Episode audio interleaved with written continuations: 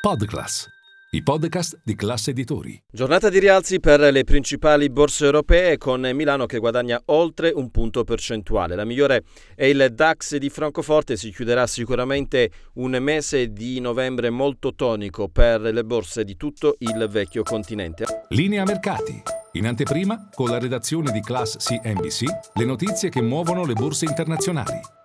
Oggi a Piazza Affari il titolo più acquistato è stato Stellantis, molto bene anche Monte dei Paschi di Siena che guadagna circa il 4%. Tra le banche da segnalare anche Biper che guadagna oltre il 3%, Campari l'unico titolo che ha fatto fatica cedendo circa il 2%. Sul mercato obbligazionario lo spread resta stabile vicino ai 175 punti base, sta scendendo comunque il rendimento del BTP decennale. Sul fronte invece invece del mercato valutario molto forte l'euro sul dollaro sta recuperando terreno, ha toccato quota anche 1,10 in giornata.